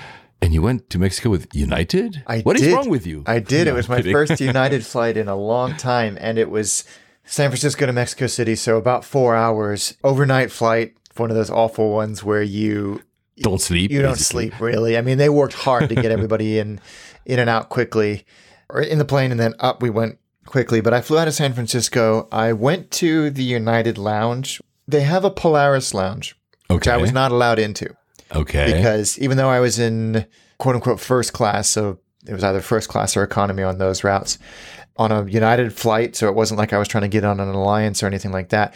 The Polaris Lounge in San Francisco was only for intercontinental travel, oh, I see. which is fine. It is what it is. The, yeah, I get it. the lounge in San Francisco for schlubs like me was was fine. It wasn't anything to write home about at all. The food and drink was was minimal. I left actually, and I went to the American Express Centurion Lounge, which was phenomenal. Beautifully designed. It was like a boutique hotel design nice. incredible food, delicious food, absolutely delicious. The wine service, I didn't try for obvious reasons, but they would, they had a sommelier who would, you could taste all these wines and they would suggest wines that would go with what you were eating. Wow. Really, really, imp- those lounges are top notch. I really, yeah, I've, I've, I've never been to a Centurion yet because the one I keep seeing is the one in Hong Kong, but obviously we have the PR, so I'm like, I'm going to go to the PR, but I need to try it. Wow. So which terminal is United? Is it the new T1 thing, the Harvey? No, it's T2, uh, Okay. the United bit. I'm so confused by San Francisco. I, every time I go in yeah. there, I, I'm like, it's a new airport to me. And I used to know that airport like the back of my hand. so yeah, it was an A319 on United. We left a little bit late because the incoming flight was late, as so often is the case at the end of the day at San Francisco when the fog rolls in and everything slows down. I think there were just two rows of first, and the seat was was fine. There was IFE that was okay, but everybody just wanted to sleep. And I have to admit, I slept like a log. I was I was tired. The flight left late. I didn't even look at the food. I don't really think anybody did, even though they came and took orders. We almost had, I didn't know this, but we almost had to divert in the middle of Oh. the night. And I was only made aware of this when the flight attendant or the captain, I can't remember, came on and said, Thank you to everybody that helped out. That's how deeply I slept. I had no idea that this commotion was going on. They brought this passenger off first in Mexico City. It's hard to comment on United because I really didn't experience the flight, the service on that route. The seat was fine. It was like a domestic US first class. So, you know, comfortable, lots of storage, power, Wi-Fi, all that. So yeah, it was it was okay, but I don't think that it would be fair for me to make a judgment call on Yeah, United yeah. based on that one flight. Had you printed your visa in color? Oh my god. No, but funnily you say that because if you go back a few episodes, I, I got screwed by that. I was filling it out, and the chap next to me, we got to talking, and he did this route a lot, but he said, "Don't forget to fill out the bottom part" because he'd seen me put it away, and I had to Oh, fill out that- this detachable bottom part, which is the bit that stays in your passport until you leave. So, Oh. thank you to this chap who said, "Yes, make sure you fill out the bottom bit." So Mexico was uh, was it as busy as last time, or because it was very early, it was fine? It was okay. It wasn't too busy. It's actually a busy time of day, but everything flowed pretty quickly. And they actually have these kiosks that I don't seem to know when they work because I was able to use one on this trip, again, making that bloody form redundant. But on my next trip later on, earlier this month, actually, I wasn't yeah, it was able- two weeks ago. I Whatever. wasn't able yeah. to use it. So, but it was fine. I hate that airport. It's a piece of crap. Everybody in Mexico City agrees, which makes the whole thing about the new airport not happening even more of a joke. Worse. Yeah, yeah, yeah, yeah. But I flew back on Aeromexico, Oh, which I had experienced long haul, and Yes. it was fine. It was actually it was very good, and this was my first time doing them short haul in a 737-800 Okay. in business. The boarding process, it felt really chaotic. It felt loud and it felt not disorganized. It just felt loud and, and rather kind of tumultuous. But everybody got on. And again, they have IFE, they have Wi Fi. The service was really, what's the word? Friendly and familiar and almost homey. That's what I love about Mexican culture is that it's like Homey, you've been yeah. welcomed into someone's home. And I love Yeah. that. The food was was very good. Interestingly, there was this ridge of thunderstorms basically from on top of Mexico City all the way up Mexico to the United States border. So we had to fly quite far west to avoid them. And even then you could look Oh. down and see these huge cumulonimbus storms with lightning cracking and we never really felt any of it for more than a few minutes here and there. But Aeromexico, they were good. I liked it. I liked it short haul. Now I've experienced both and you can see why they're a, a backbone of SkyTeam in that region. they're, SkyTeam, they're very yeah. good. I was impressed. And then you decided to take again United this time to Boston for the Pan Mass Challenge. That's right. Yeah, I did. I did. And we talked about this when I booked Yeah, it. yeah, yeah, yeah. You knew you were coming back, I think, with JetBlue, but you were hesitating should I go there with JetBlue or something? But it was too expensive. There was, yeah, JetBlue were really, really expensive, and they've been criticized for that to the point where American Airlines on that flagship transcon route with the lie flats on the A321, they are the most expensive, but they have the best product, quite frankly.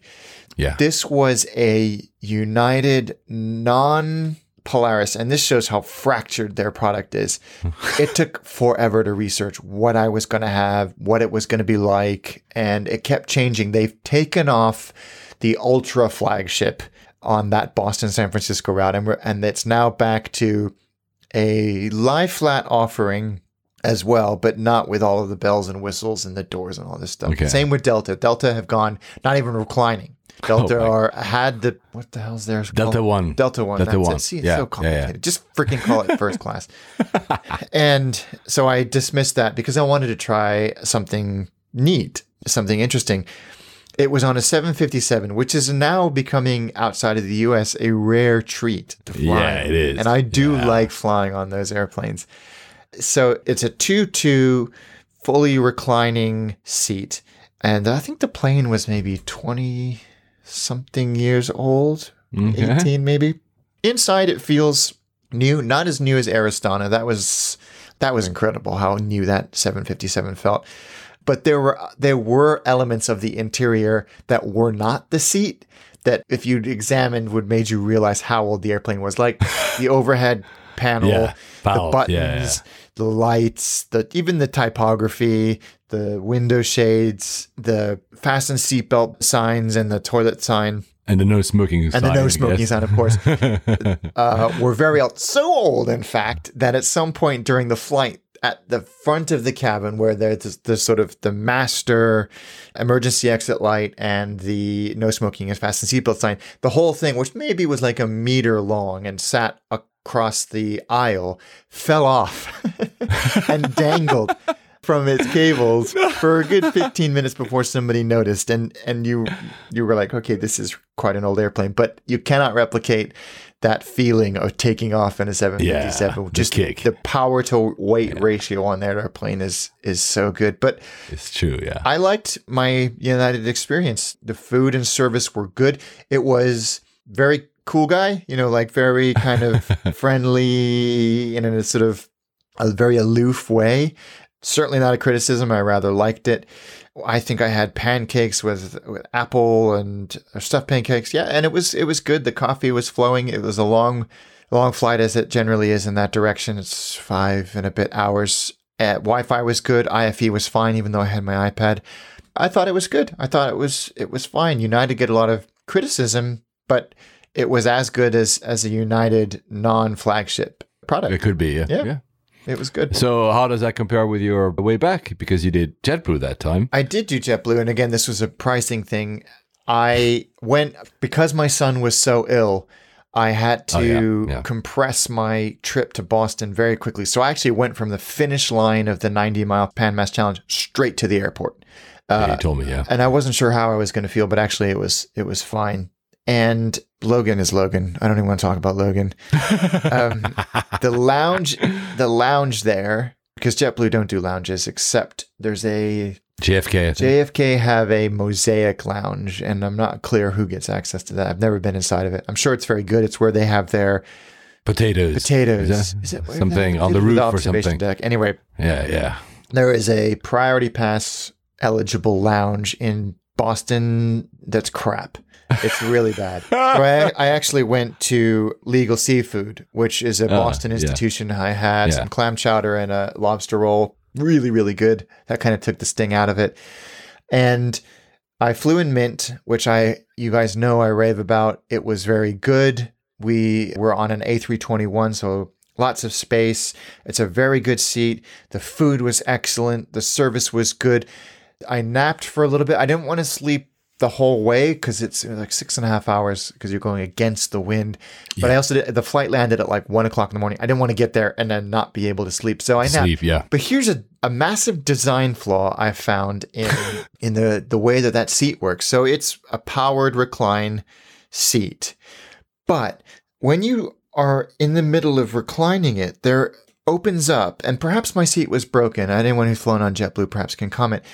This huge gap behind your seat where all of the sort of mechanics are. And What? Yeah, and you can see why they warn you. Like if something fell down there, like a phone, and you went back up again, it would crush it. My big water bottle fell down there, and the gap is big enough for something to fall down there, but not big enough where I could get to the water bottle. And I was No like, way. yeah, it was a really strange Wow. design flaw It is. uh, in that in that seat. So of course, luckily the the water bottle was empty. But when I put my seat back, it made the most horrendous crushing noise. yeah, I, it's a very very strange design. Yeah, it is. What I hadn't realized because when I was, I mentioned earlier, I was looking to do around the world. So after meeting you, should I go to New York? And then from New York, going back to Europe. And I was looking at JetBlue because I've literally never flown JetBlue in my life. I've only heard you and friends obviously talking about. What I didn't realize is that I assumed, hearing people talking about Mint and raving about it, that it was 1 1. But you have throne seats and you have duo seats. You ha- yeah, exactly. So you have to be careful which ones you are. I mean, careful. If you if you're not in a couple and you want to be left alone, Do you have to pay more to have a throne seats over the or not? I don't not sure. think so, but I, Okay. I I'm not hundred percent sure. Let's think. No, I'm not sure. But I initially had on my the flight I originally booked, I had a throne seat, but then I changed my flight to come back earlier, and I didn't. It's still excellent. It's still Okay. a really good product. Good. Uh, Okay, I'm, good. I'm just trying to find my menu to see if I can. Oh yeah, here it is. so you yeah you basically it's really clever the way they do the food thing. They have this this menu and there's maybe one two three, four, seven options. You pick three and it's sort of light bites size. Okay. So yeah, yeah, um, yeah, yeah, yeah, yeah. really really really good, uh, delicious food. And of course at the end you get. This cookie from Milk Bar from Momofuku from David Chang, which I always kind of try. Can I have a couple of extra because I want to take them with me because they're so flipping good. So I, again, I'm a fan of JetBlue, although I will reiterate, I do think it's overpriced. I still want to do it once. I mean, next time in San Francisco uh, or LA, whatever, I want to. I want to really try that. It's for me. It's really the not not the holy grail, but something very different. Because oh, you just mentioned United. I was again looking at that around the world trip. I was looking at the United, obviously, because when you do, for instance, the Star Alliance round the world option, you you're locked in. So of course I would fly United. And you're right. From San Francisco to New York, and I was not flying Boston, but to New York. I was having a hard time finding the true Polaris product. Yeah. Most of the product was 757s like you, which I adore for the plane itself, but I really wanted to try their Transcon flagship product. I think Dreamliners, yeah, really rare actually. It's tough to find. Maybe that's why JetBlue is so successful because you know that you're going to have mint. I mean, if you fly in the front, that great. consistency of availability is Yeah. uh, and I absolutely understand United and American and all these other guys they have huge fleets which they have to Yeah, yeah, retrofit. yeah, Uh, and it's the same with BA to an extent. To an but extent. I, I am so surprised and maybe it's because I don't pay attention as much but the speed at which ANA put that new product on their fleet of triple sevens has blown me away. But but maybe it's one of those things where if you were a frequent ANA flyer, you've been waiting and scrutinizing and analyzing for at the same level that we do with BA and Yeah. a few others. Then again, we are lucky because living in London, we get these flagship products very quickly. Yes. I'm not sure if you were to fly Tokyo to Kuala Lumpur, you might have something really cool very quickly. Yeah. So, whilst Alex was doing this JetBlue, and I'm very jealous, I was in Hong Kong and I was waiting for my Qatar flight. So, as I said, I had these unprotected connections. And the biggest difference between American Airlines and Qatar is that everything here, if you think about it, American Airlines, Qatar Airways, BA, they all on one world. Yep. AA refuses to even try to check my luggage through because it's a different PNR. They don't care. Qatar Airways, I'm in Hong Kong. I say, can you put my checked luggage through with BA? Oh, of course, it's one. Well, we'll deal with it. Don't worry about it. Your luggage is directly through London. I mean, it's a small thing. No, it's not. I don't think it's a small thing. I think it's a but I big mean- thing. I think it's representative of American Airlines and American. America is the capital of customer service, the world leader. Somehow the airlines have been exempt from that, and American Airlines definitely has this culture of not my effing problem or that's not my job, and I think that they really have to sort that out. Yeah, so I'm not versed well enough to judge, but it's true that it was striking that they just. Yeah, of course, one world. I mean, I would have understood if it's different, you know, different airlines. But even remember, guys, I flew Emirates from London via Dubai, connecting with Cathay Pacific to Hong Kong to San Francisco. That was very early this year. Emirates has nothing to do with Cathay Pacific. Emirates said, okay, we'll try. And they did. And the luggage went through all the way through my final destination. So it's possible. It's not, you know, it requires two, three more minutes of customer service because you have to log in and try to find whatever, but it's not hard. I disagree with you. I think it is important, and I think it is something it that is. they should be held accountable for. You're absolutely right. It is important. It was not important with me because, like you, I am very good in airports. I was like, okay, it's fine. I know that Hong Kong, I go out, take my luggage, get back in, which I did basically, right? It was super quick because Hong Kong is so efficient. So that's why I didn't insist uh, at San Francisco that they do this. But you know, you're right. In general, it would matter. So I had Q suite this time, and this time I actually had the Q suite, un- unlike the way in where they actually had to switch aircraft. I had a few comments about that, and people were like, "Yeah, it's unfair, whatever." But you know what? Yes, it's true that the difference between the old product from Qatar Airways, I'm talking old, old, and the Q Suite is staggering. There's a huge gap. So, of course, you're very unhappy if you are flying a, a route that is supposed to have the Q Suite and not having.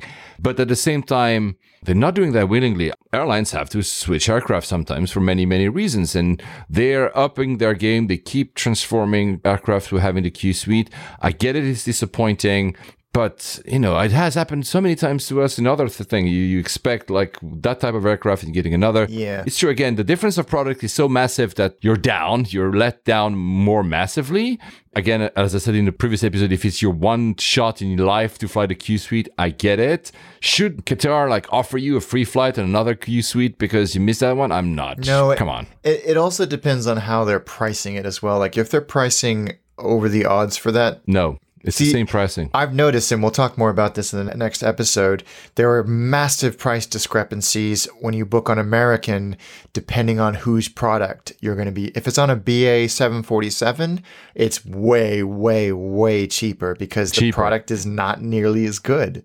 I'm looking into going to Madrid. I saw that the 350 is doing test flights there. I mean, test with passengers, but I mean short flights.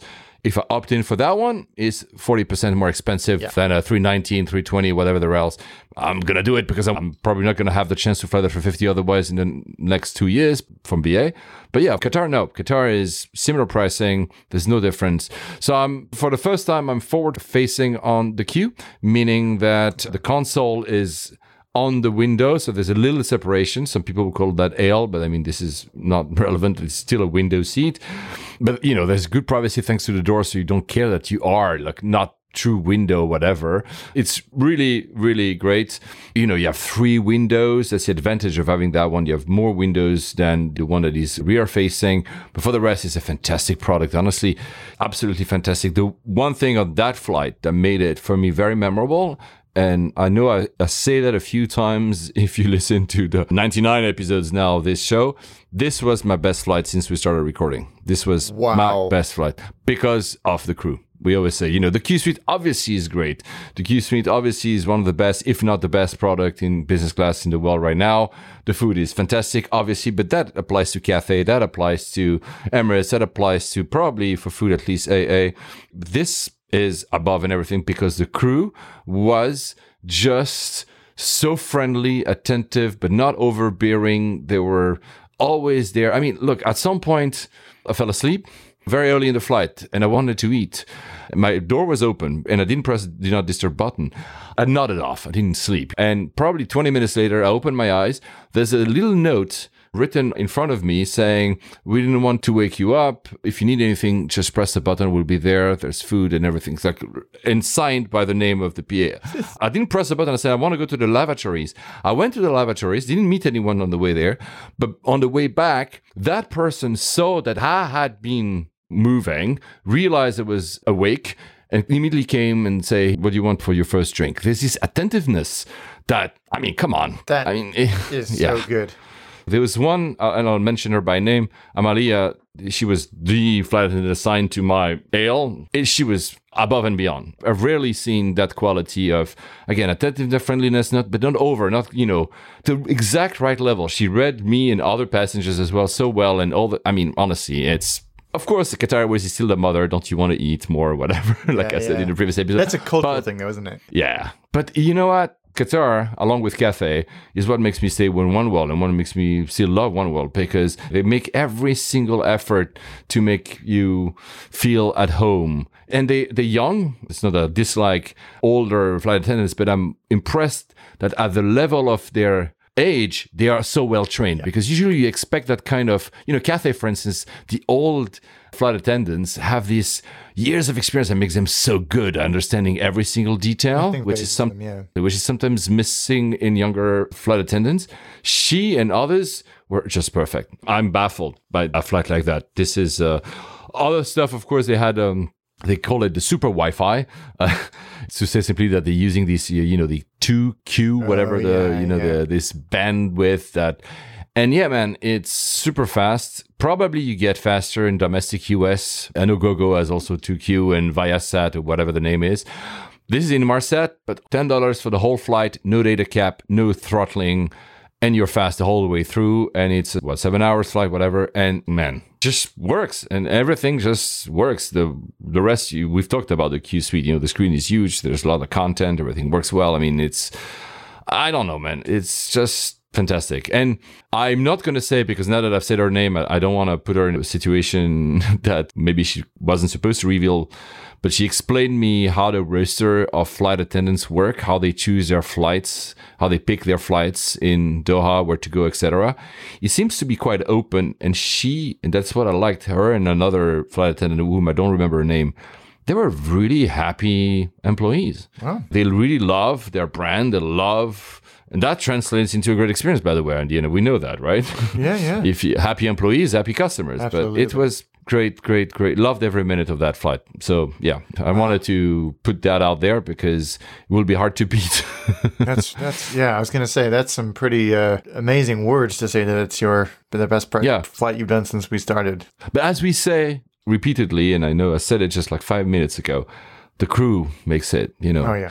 It didn't have to be the Q suite. I said, I think five, six episodes ago that I flew also Qatar and it was a 320, a 321, and the crew was amongst the best I've ever seen. Again, it was the crew. The Yeah. aircraft itself was 320. I mean, at the end of the day, it's really the crew. So they have super well training. It's said that they've losing money because uh, I don't know if you've seen the numbers announced this morning, but the blockade is not helping. No. It that way. Of course. Yeah. So I'm in Doha. I'm in Doha. I have the whole night because that was how I was able to get such a good fare. They kind of force you to stay like for eight hours, but I went to the Oryx Hotel, which is the transit hotel. It's an amazing hotel. You have the view on that very famous teddy bear. uh, I went to, of course, to the Al Mourjan Lounge, which is one of my favorites in the world, which is a business class lounge. But I didn't know, and I don't remember who told me that. There was one of our listeners told me that you can actually, uh, Jez underscore K, you can go. That's a tip for you guys, and maybe for me next time. If you pay seventy dollars, you can go to the first class lounge. If you're already in business class. Ticketed business class, and you want to access the first class lounge, you pay seventy dollars, and you have access Oh, to I see. that So in, you, in but Doha. you, you have to be in business class already. Yes. The pictures looked amazing. I've never been. But by the time I learned that, by the time Jez, I'm going to call you Jez, sent me the message, I only had two hours remaining before my flight. I said, I'm not going to pay $70 now. I'm fine here. So 350, 900 to Stockholm. Row one is again empty. And I've asked this time, I say, why do you keep keeping the row one empty? It doesn't appear when I want to select my seat. But when I get into the aircraft, row one is empty. He says, oh, because we don't want to bother passengers with the noise that we're making in the galley. So that's, yeah. I mean, I don't know if that's entirely the truth, but it's. Uh, But then, then they told me if you want to sit there, sir, because I was in 2K or whatever, that you want to sit in 1A, just go ahead. So it was not that they didn't want you to sit there because it was allowed to. The seat is a bliss, you know, it's not QC, it's a bliss. It's supposed to be a six hours flight. The French pilot, this very French unique accent, which I love, welcomes us. We push back. Then we're on the taxiway, 15 minutes, 20 minutes, 25 minutes, what's going on? Oops, we got a technical problem going back to gate. But for 20 minutes more, we stay in a standstill because I guess in looking for a gate and couldn't find a gate, he says it's a technical snag. They need to reset something. So um, they reset something. It doesn't work. More half an hour. So here we're already an hour and 20 minutes late. They're doing full service. I said the last time drink service, nuts, coffee. Do you want to eat something? They come to you, every single passenger. They talk to you in person, of course, in business class. I don't know how it happens in the back, but full service. And you're like, okay, well, I'm fine to wait. You know, you offer me champagne and nuts, and I can even eat something. I said, no, it's fine. Don't worry, because we never know we're going to leave. Then the pilot says, oh, the team did a great job. We're finding the paperwork. We'll be ready to go in 10. Uh, no, the thing crashes again, and uh, we have to deplane, and there's no aircraft. By the way, I think Gizmodo had um, done an article also a few weeks ago saying that uh, the European Union's Aviation Safety Agency, which is the equivalent of the FAA, said that uh, some Airbus 350 are known to have some software bug, and the solution is to, like a router, to reboot the plane turn the plane off and turn it up again. so probably what they tried to do there, but it didn't work. I'm back to the Al Mourjan, this business class lounge. They need to find another aircraft, which were in Doha, so it would have taken probably an hour or two. So it's fine. I go to the desk and I say, guys, is there a flight that goes directly to London? Can you rebook me to a flight to London? I'm ready to pay. You know, I need to go to Arlanda, but why? In the end of the day. And I realized because I'm on Google Flights, the 380 just left, but I knew there's probably another one they take my passport, my boarding passes. They say, but you, you're going to Heathrow via BA. I said, yeah, do you have the boarding pass? Which they had issued for me, by the way. The guys at Qatar in Hong Kong had issued for me. They take the two boarding passes. They say, a minute. Okay, you're good. We're going to put you directly on. And I'm like, uh, how much is it? No, it's free, sir. We're going to arrange it for you. It's our fault. The aircraft didn't work. You want to be in London? We're going to put you to London directly. We'll call BA. We'll cancel the flight for you. I'm like, okay, what? Please just have a seat, have something to drink. We need about 15 minutes in 15 20 minutes they had issued my new boarding pass they had called ba no extra charges also in business class happens to be a q suite as well the guy comes with a new tags don't worry your luggage is actually in the new aircraft is being rerouted because they had to remove it from the replacement aircraft to Arlanda They did all that in 20 minutes That's incredible. For free. That's that that's extraordinary, isn't So- it? I mean, and and th- it seems to be they have this mantra at the moment of satisfy the customer Yeah, and just- cost be damned. I mean, I'm one world, BA is one world, I'm Emerald, so BA Gold. Does that matter? I don't know. But when you do something like that, you know, you know, I would have taken the next flight to Arlanda and I would have been late and then BA would have rebooked me to a later flight back to London or I would have done it through the app. It was merely a convenience for me. Yeah. Asked for it because convenience. And I was in my head, I'm like, if they ask me for a little bit more money, I'll pay for it because now I'm tired. I've been doing all these flights. If I could go directly to London. No, nothing. It was, you're like, man. And you get immediately on the app, I got notifications. Your luggage has been transferred to. Everything on the app appears. Suddenly my flight disappears and a new one appears. I mean, there was a few bugs here and there. I'm not going to say it's perfect, but I mean, overall, it's the experience is like, of course I'm going to fly you again. Because when you treat me like that, I want to fly you again. And not only I had the greatest flight ever just before, and that experience, I'm like, well, you know, That's yeah. incredible. So wow. It was yeah, and I've heard because I did an Instagram story about that. A few guys. I've reached out and said the same thing that they had similar experiences with Qatar. They had to be rebooked and everything was done without question. Just here you go. So yeah, I mean, okay, maybe they're losing money. Some people will say, uh, I don't know, but just as a pure passenger experience, this is what you want, man. yeah, that's I mean, perfect. Almost literally perfect. Good. Exactly. Wow. Yeah. So then, because we need to close this episode soon, so quickly to London, the only thing I did is I was again in a Q suite and again on a window seat, but there was this lady with a baby that had booked a central seat to be next to her husband, obviously, because you know the divider opens up. But that seat couldn't have the bassinet, so couldn't have, you know, the cot for the baby. Mm-hmm. The flight was full, and the flight attendant came to me and said, "Do you mind switching seat?" Of course, I would have meant that I've been in the central row, and I said, "Of course, you know, I mean, she has a baby, and I get it, right?" So I I had my first experience in the um, in the central bit of the the Q. Very similar. The only difference, of course, is that divider. I would say that if you fly solo, is not great because the divider is not high enough. If I'm standing, which is rare, I can see basically the other guy. Okay, I'm tall, fine, and the divider is a bit flimsy. Not that it would follow anything. So really, these seats are made for a, a couple. But otherwise, same. Fell asleep, woke up. There was a note on my little table. Do you want to eat something? I mean, I mean. And by the way, just to final word to actually commend BA, BA, whilst I was not yet rebooked to London, but because the I don't know how it works. I don't know if Qatar told them. Because they knew that my flight was delayed, BA had already rebooked me to a later flight in Orlando, which then got cancelled because I wasn't going there. But BA did their job as well. They rebooked me already to a flight later. That's, so that's really good. uh, we we're hoping for this kind of stuff more often. Everything else is going to be a disappointment after this. There, sorry guys, I was talking a lot and I had in my notes a lot of uh, feedback we had from the last episode, but we're already an hour and 45 minutes into the episode. So I'm guessing we're going to go directly to the airport. You guys, all your great comments about the episode from uh, Detroit, we'll have to wait for the next one. I'm really sorry about that. I'm just going to mention two. One is, uh, Ostracher at Value Deck taunting you because he says, Yeah, well, you went to US Custom in Dublin twice, and there was never a line. Sorry, Alex. So striker. And the other one, James Hill on Facebook. I love this kind of tips because this is something that we all should know about Detroit DTW. There's a secret security clearance into McNamara Terminal within the adjacent Westin Hotel. The line is always short or non existent, and the staff is friendly and treat you like a human being. Wow, that is a good tip, which we've just That- ruined for everybody. By the way, guys, I'm assuming everything yeah, you guys are sending us is repeatable on this podcast. If you want to tell us something that we should not repeat or should be anonymized, you let us Tell know. us, yeah, please. tell us. Because otherwise, we might. Oops! I'm so sorry. So, Arlanda. Do you like Arlanda? I do. Another great Scandinavian airport. Is that an IKEA airport? It's a, it, yeah, it, it does feel like, but it's got it's it's like Helsinki, it's like uh, Copenhagen. These are and Oslo to an extent. These are functional, bright, airy, well laid out new airports. Generally new. Uh, they've been Yeah. updated and refurbished. I I like Stockholm Airport a lot. Yeah, I like it. So T5, which is international terminal, is the oldest one, but it was renovated recently. T2. I don't know what T1 is. It's one of these terminals, you know, in some airports that disappear completely. Yeah, like uh, T2, yeah, like Toronto, exactly.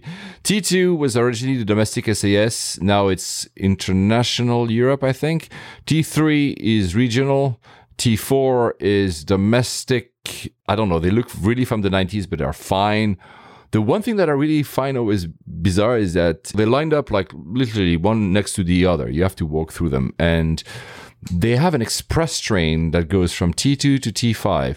Literally, it takes me seven minutes to walk from T2 to T5. I don't understand why they have a train Yeah. between these two. It may be an accessibility thing. Maybe. But anyway, so there's an express train, but it takes you with my legs four minutes. They say 20, honestly 10. When you walk there, there's a Sky City, which is landside, and you have shops and you have hotels, including the Rest and Fly I mentioned, which is a budget option, but you have two, the Radisson, obviously.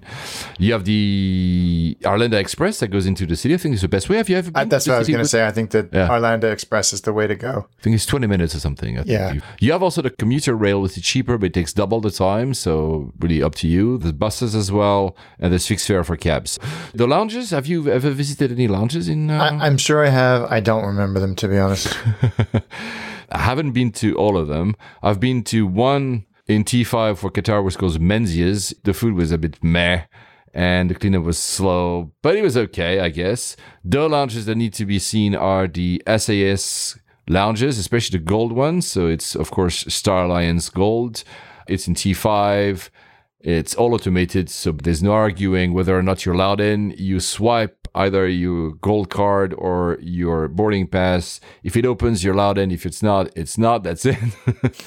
and it's it's a very IKEA lounge, you know. All the and, and I say that very positively, by the way. Yeah. We're not mocking, but say IKEA, like very. No, I think that's a and- compliment. modern and clean and uh, the F&B is a bit boring but there's a lot of salads and and I love these lounges you know that you can have water the same system as a draft beer so you press a button and you know like a um, fountain Yeah. basically and not having plastic bottles I think is very again environmentally friendly Agreed.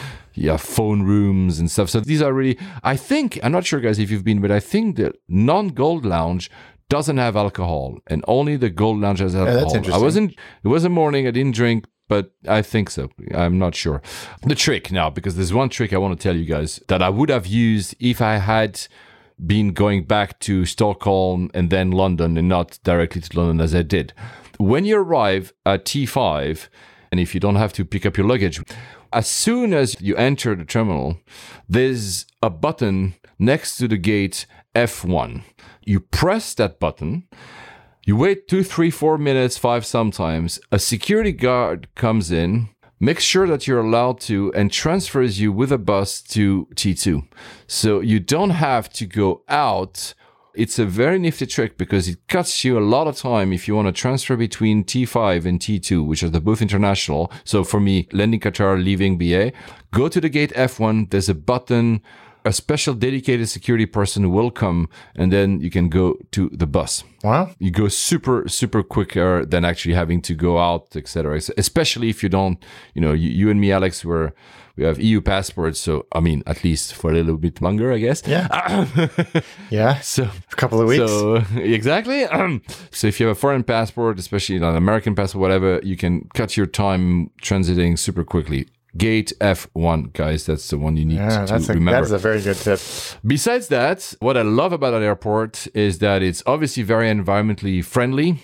They do continuous descent approaches and everything to make it less noisy and less polluting where the aircrafts are landing or departing. By the way, the fee for the airlines is calculated per aircraft and depending on the age of the aircraft and their fuel efficiency.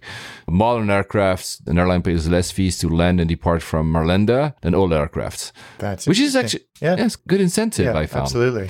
What I really love, you know, it can be very, really cold. And they use a very peculiar system of heating, which is they have a huge underground aquifer, which in the summertime, the underground water is cooler than the surface. So that cools the entire building and all the facilities.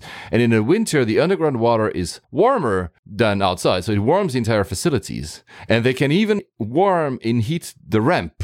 and the hangar doors with it so that they don't not stuck in It's icy right, right, situation. right.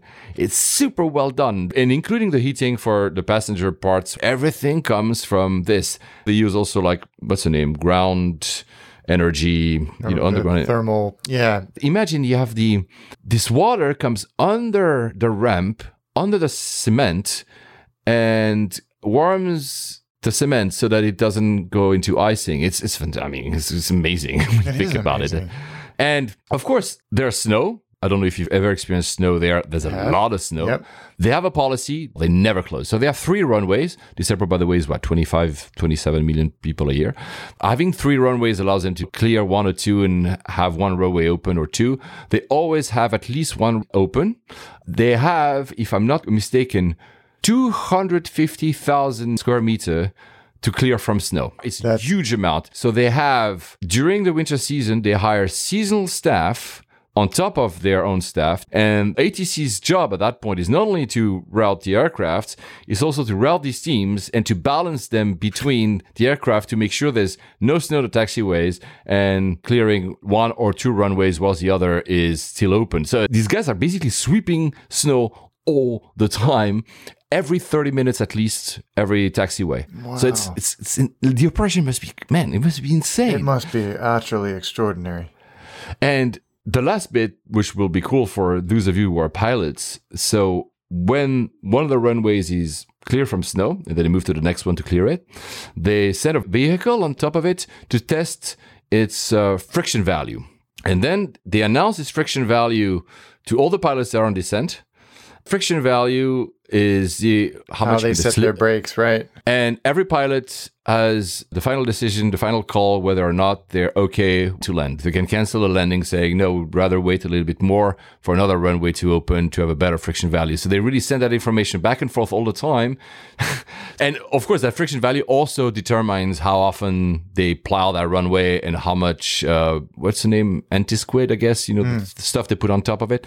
And I've, I've witnessed it. I was one of these days when it was snowing like crazy and you're like, why is Heathrow closing as soon as there's like one centimeter of snow? I mean, they have this operation nailed down to uh, It's so impressive, isn't it? kudos. Yeah. Kudos to these guys who are making such a great job. I Yeah. mean, It's wow. an extraordinary feat of what is it, operational engineering, I guess.